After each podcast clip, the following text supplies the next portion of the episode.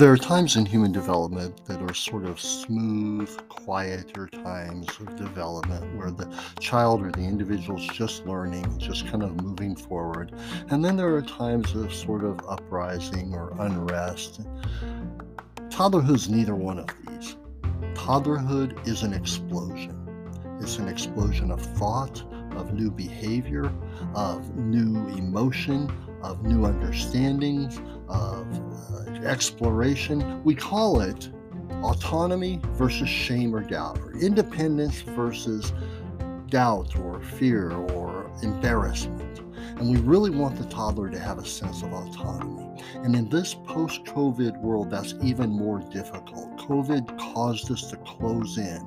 And some families are doing a good job of getting back out more, but we see more and more kids whose only pastime, whose only activity post toddlerhood is video games or some other electronics.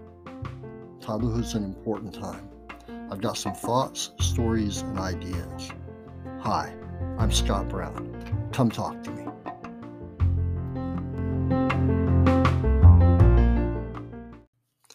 So, when we talk about toddlerhood, we're going to talk about a few different uh, parts, right? We, of course, have to include potty training. We're going to talk about this kind of dichotomy between safety, which is so important, and autonomy. We're going to talk about cognitive development or thought development, and we're going to talk about discipline. And the theme throughout all of this will be that theme of autonomy, that theme of how do we foster a sense of independence, of um, an ability to do, an ability to reach the doorknobs or talk on the phone or run the machine or whatever kind of thing, push the right buttons on the tablet or these kinds of activities, the, the ability to climb, the ability to build, the ability to draw. We're going to want to foster all those senses of independence or autonomy. And that's going to be a theme throughout this. And of course, in toddlerhood, if you talk with many parents, one of the big issues, of course, is potty training.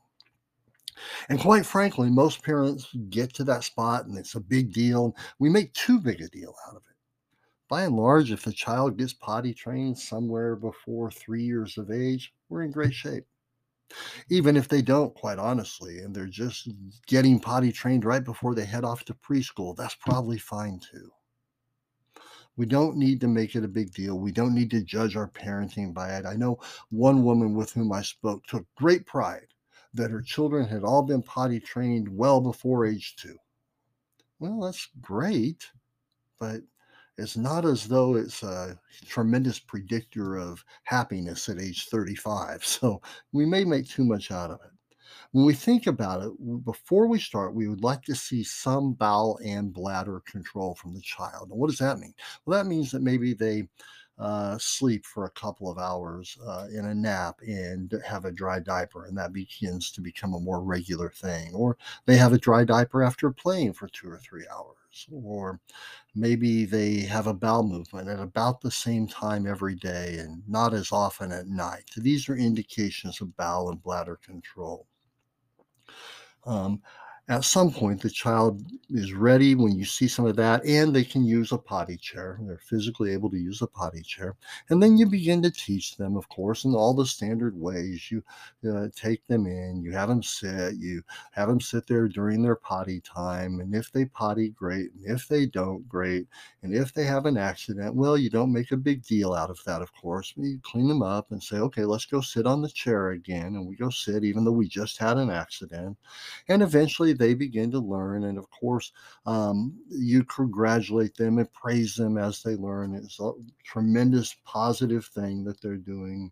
Talk about them being a big boy or a big girl. I know with our daughter, one of the things that worked very well for her was getting Disney princess underwear because she didn't want to mess those up. So that really contributed to potty training. Um, with uh, our boys, of course, we begin, begin to talk about big boy and becoming a big boy and how great that you're such a big boy. Now we can go here, we can go there, and we don't have to worry about diapers. And The key element, though, that often plays a factor for children is the social sort of uh, aspect of it. When they're around other children who are potty trained, they really begin to notice that. Um, you can even talk about that, not in a shaming way, but just in a general sort of way. Or if they want to have friends spend the night or they are invited to spend the night at a friend's house and they're not fully potty trained, say at age five or six or seven, well, that really can get their attention. A lot of people have success with the alarms. Uh, they uh, clip to the underwear and then there's a, a, vibrating piece or an alarm piece that, that pins or clips to the shirt. And at the first little hint of wetness, the uh, alarm vibrates and makes a noise and it wakes the child up and they can go to the bathroom. If they're having problems, of course, then we do things like restrict liquids late at night, have them go and void uh, right before they go to bed, wake them up once or twice in the night to go to the bathroom. But again, by and large, not something to worry about. If you're concerned, talk with your pediatrician. But by and large, kids get it; they'll figure it out. Um, and if we're if we're a little bit behind, it's really not much of anything to worry about. Something much more important to worry about is this notion of autonomy, especially when it comes to safety, right? So the toddler's walking and they're cruising around and um, they're uh, into things and they're lifting things and they're putting things in their mouth and they're throwing things and they're knocking things off of their tray at, at dinner or off of the table the key element that we all think about is their safety and of course we want them to be safe and we safety we childproof our house to keep it safe and the rule i want you to think about when you think about this issue of childproofing your house is childproof your house for autonomy don't childproof your house from autonomy. Okay. So childproof your house by taking care of sharp corners and anything that could hurt the child or burn the child or any of those sorts of things. But we want the child to have a lot of free rein in the house. We want them to be able to go places and explore things and do things, come into rooms where you are, and those sorts of things. Um, I know there were plenty of times where I'd be working on something and have papers spread about. One of these kids would come and drag papers off the table or off of a desk. That really needs to be okay. You don't want to yell at them. You want to support this. And to further that autonomy, we like things like travel and picnics and hikes, and giving them small chores that they can handle. Um, uh, our, our grandson uh, has his own cooking kit at our house. And so he gets up on the chair and he stands with Nana as she's at the counter making noodles or cooking whatever else. And he helps her cook and makes a tremendously wonderful mess. I think the latest creation was uh, red and green tomato soup and I it wasn't soup. I don't even know all that it had in it, uh, but he had a tremendous time making it. So those sorts of things to foster autonomy, even silly things, right? Wrestling is with a lot of gentleness with with your child, or um, climbing with your child again in a very protected, safe kind of way. Anything that gives the child a sense of I've got this right? I've got this. I'm handling this. I remember walking in uh, in our little town. Um, and the boys were very young, so I think they were probably six and three, and uh, so the youngest was you know right at the end of toddlerhood, maybe, or maybe they were even closer to five and two. And we're walking along, and there's a little wall, uh, maybe I don't know, two two and a half feet up um, off off the sidewalk there. And of course, uh, the boys climb up. The oldest one first, but his little brother followed him right up, and they're walking on top of the wall.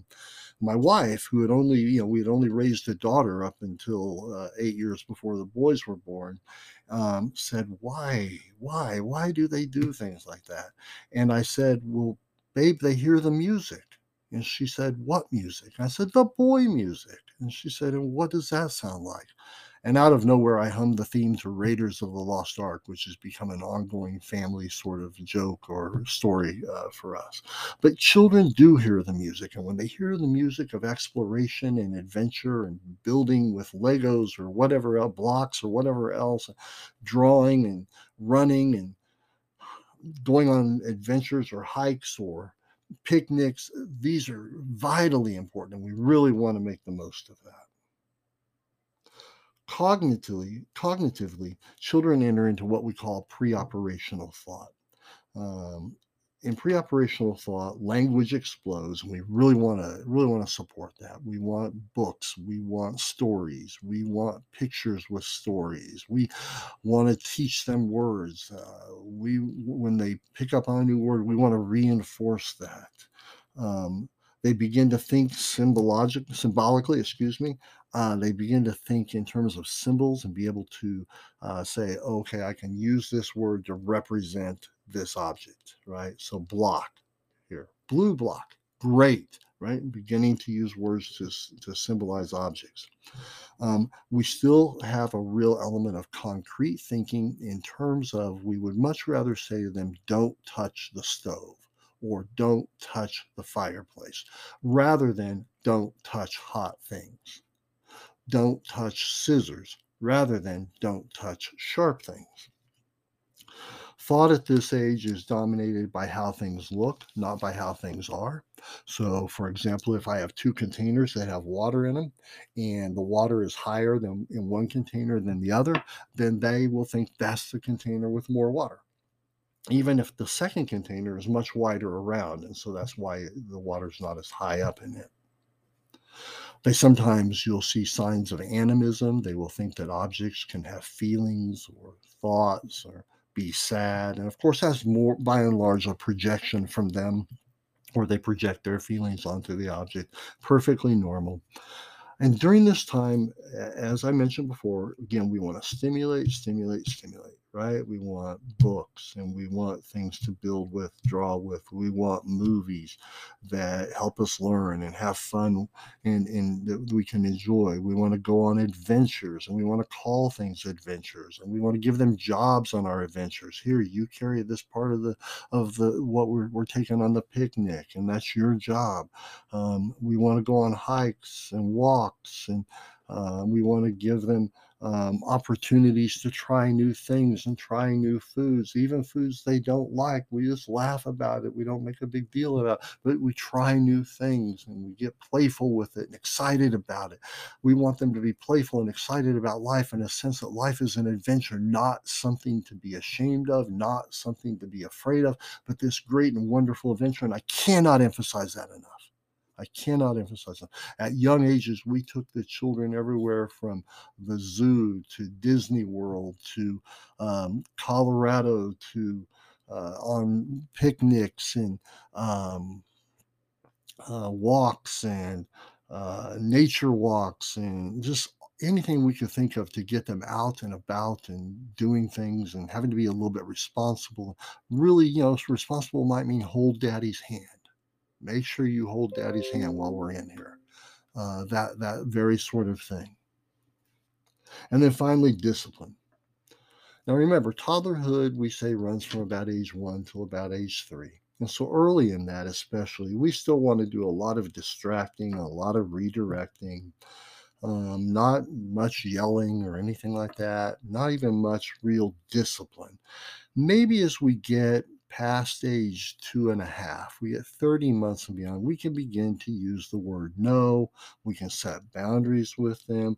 We can make it clear that uh, certain things are not allowed and that, you know, they might get a toy taken away if they're throwing the toy. Uh, they might be told no if they touch something they're not supposed to. They might um, have to go sit on the couch if they keep trying to touch the thing they, they were told not to touch. Um, you'll see when it's about time to do this because they'll let you know by their use of the word no. You'll hear no from them. And when they start to get that, well, that means they're getting it. And it's time to start enforcing that, enforcing a few simple rules around safety and and uh, what mom and dad have said. This is what you need to do. Uh, not a not a lot of yelling. Not a lot of yelling is valuable at much of any age. Um, not a not a big discipline push. Just beginning to help them understand. I remember when our middle guy um, got about to that stage. And at one point, he asked his mom for something, and my wife said, Well, nobody, you can't have that. And he looked at her and was silent for a minute, and then he burst into tears and he said, You say me no. And uh, it made him very upset that he had been told no. And, um, and of course, that's that's the beginning of learning about how that process goes.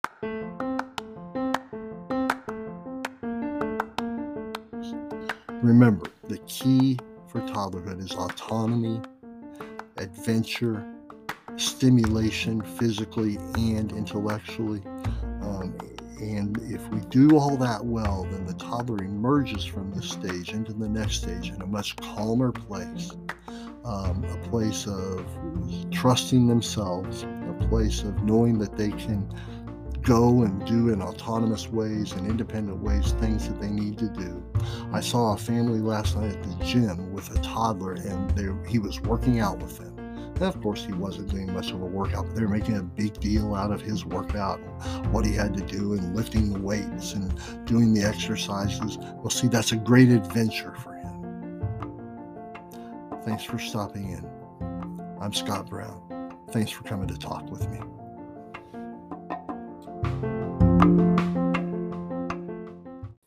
Dr. Brown is a licensed psychologist. This show focuses on general parenting advice. If you are concerned that your child might have a mental or emotional illness, please seek help. Your pediatrician's office is a great place to start.